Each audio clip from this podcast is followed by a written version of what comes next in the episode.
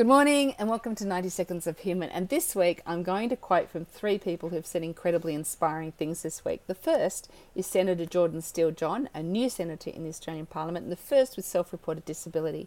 He said, We must recognise that disability is not caused as a result of various medical impairments, but is in fact created by society's collective failure to adapt to, embrace, and celebrate varying levels of ability. Bravo! What a beautiful way to think about disability. Secondly, we go across to the US. Former writer on Sesame Street, Mark Saltzman, talking to Queerty magazine, said he always understood that Bert and Ernie Muppets were in fact a gay couple. His quote, I always felt that without a huge agenda, when I was writing Bert and Ernie, they were, he said, and I didn't have any other way to contextualise them. And finally, across to the HR Summit, Tech Summit here in Sydney, where James Hancock, one of the senior people out of the My team, was speaking. He said, The future cannot be predicted, but that doesn't mean we should sit, wait, and respond to what happens.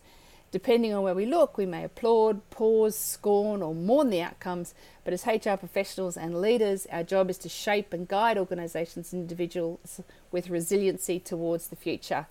Maybe in James's designed and thoughtful future, we could invent a world where all people just saw Bert and Ernie as a great couple with a lot of love and we could go across to Jordan Steele Smith's idea that disability was just part of all of us, and we were very good at adapting to, celebrating, and embracing varying levels of ability.